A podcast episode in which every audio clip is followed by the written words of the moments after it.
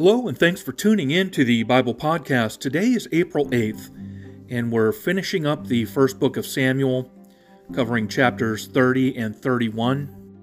Now, to bring you up to speed, historically, the four books following Ruth are called by the Greeks and also in some Latin Bibles the history of the reigns. Others call them all the books of kings because they give an account of the establishment of the monarchy and of the succession of the kings who reigned over the whole kingdom at first, and over the kingdoms of Judah and Israel after its division. At the beginning of these books is given the history of the prophet Samuel, which gives light to that of the kings. The Jews call the first two of these books the books of Samuel, perhaps because they contain the history of the two kings who were both anointed by Samuel and because what is said of Saul in the first and of David in the second proves the truth of Samuel's prophecies. They give the name of the books of Kings only to the other two books, which in the Latin and French Bibles are called third and fourth books of Kings. Now, the first book of Kings, or 1 Samuel, has contained the history of the high priest of Eli, of Samuel, and of Saul as the first year of Eli's high priesthood falls on the year of the world 2848 and the death of Saul in 2949, the history of this book must comprehend the space of 101 years. So, chapter 30 picks up where the Philistine army has mobilized at Aphek to fight against Saul.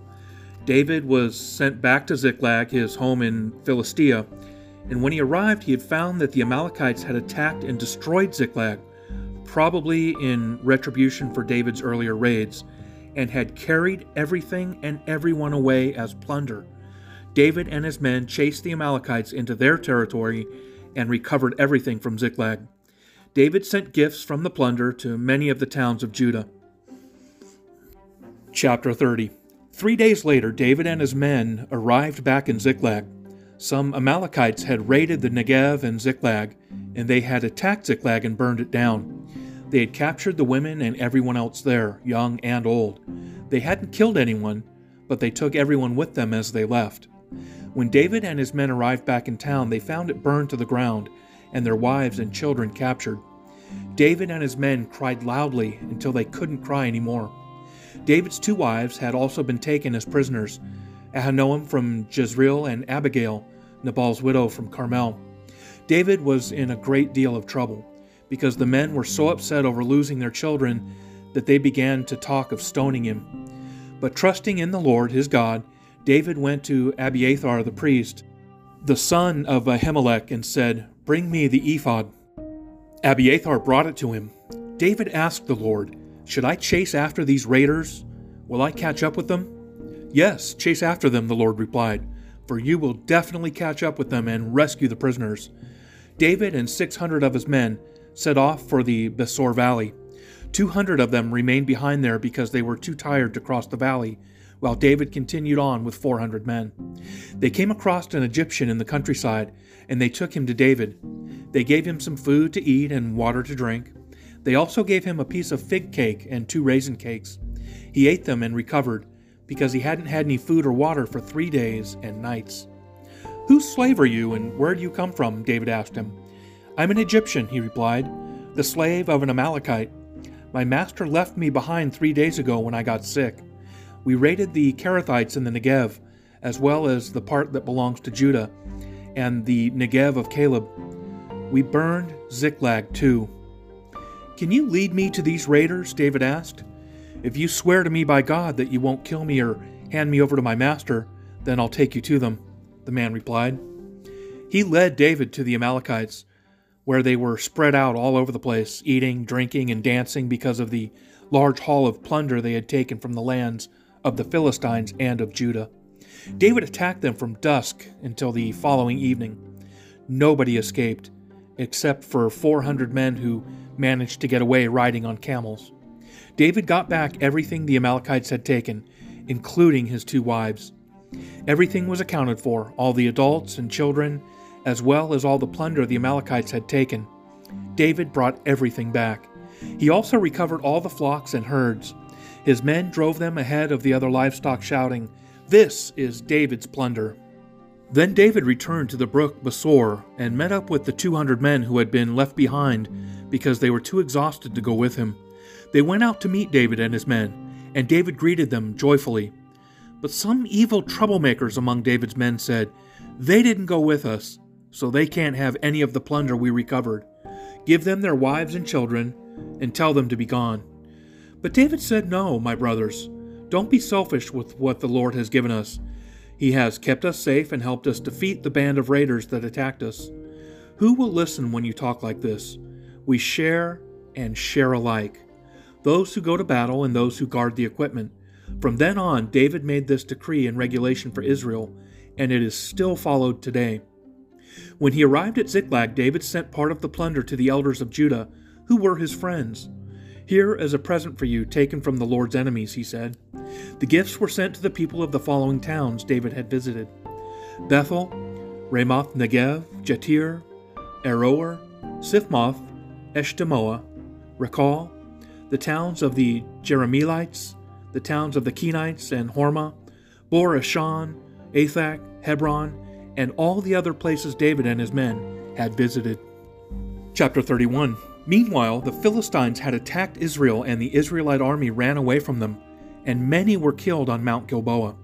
The Philistines chased down Saul and his sons, killing Saul's sons Jonathan, Abinadab, and Malchishua. The fighting became very intense around Saul, and the arrows of the Philistine archers found their target, wounding Saul very badly. Saul said to his armor bearer, Take your sword and kill me or these heathen men will come and kill and torture me. But the armor bearer didn't want to do it because he was too afraid. So Saul took his own sword and fell on it. When his armor bearer saw that Saul was dead, he also fell on his own sword and died with him. Saul, his three sons, his armor bearer, and all the men with him died that same day. When the Israelites who lived along the valley and those on the other side of the Jordan realized that the Israelite army had run away and that Saul and his sons had died, they abandoned their cities and they also ran away. So the Philistines came and took them over. The next day, when the Philistines went to strip the dead, they found Saul and his three sons lying on Mount Gilboa. They cut off Saul's head, stripped him of his armor, and sent messengers throughout the country of the Philistines to announce the news in the temples of their idols and to their people. They placed his armor in the temple of the Ashtoreths and nailed his body to the town wall of Bethshan. However, when the people of Jabesh Gilead heard what the Philistines had done to Saul, all their strong warriors set out, traveled all night, and took down the bodies of Saul and his sons from the wall of Bethshan. When they got back to Jabesh, they burned the bodies there. Then they took their bones and buried them under the tamarisk tree in Jabesh, and fasted for seven days.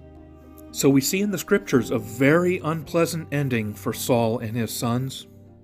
Looking back in recent history, a simple tragedy captured the attention of the world on this day in 1949. Three year old Kathy Fiscus of San Marino, California, fell into an abandoned well pipe while playing. The pipe was only 14 inches wide and 120 feet deep. Rescue workers toiled for two days while national attention focused on the tragedy. Newspaper and media reports kept a concerned nation aware of the workers' progress. It was all in vain as little Kathy's body was recovered on April 10, 1949, and an alarmed nation suddenly became attentive to other abandoned wells and similar hazards and the Kathy Fiscus Law was enacted, requiring new safety measures. David and his men experienced a great tragedy at Ziklag, their home base. While they had been away, the Amalekites had raided David's camp, kidnapped the wives and children, and taken all that he and his men possessed. This crisis revealed the depth of David's faith and trust in God. While David's men fell apart and spoke of stoning their leader, David encouraged himself in the Lord and did something about the tragedy they had suffered. That moment clearly defined the great faith David had in his Lord to restore all the enemy had taken from them. God helped David to not only get back what had been taken, but to also get spoil from the defeated enemy. We can go from tragedy to triumph, from suffering to salvation, and we can go from victim to victor because there's victory in Jesus. Hallelujah. Just because we are doing God's work doesn't keep us from abuses by Satan. David was obeying God completely, but the Amalekites still kidnapped his family. The first step in dealing with sorrow is to grieve. David and his men wept until they could weep no more, when they discovered the camp raided and all their families gone. The second step in dealing with sorrow is to look up rather than out for someone to blame. David's men vented anger on David, but the future king looked up to the Lord. The third step in overcoming trouble is prayer. David inquired of God before rushing out in pursuit of the Amalekites. He knew the real battle was spiritual. The final step in conquering trouble is to regain all that was lost. God told David to pursue, overtake, and recover all. David got back more than he had lost. Let's pray. Lord, help me to remember the spiritual principles of overcoming trouble when faced with crisis. Help me to remember that you can restore all that the evil one has taken. Okay, Saints, thanks for tuning in. I'm looking forward to being with you tomorrow as we begin the second book of Samuel.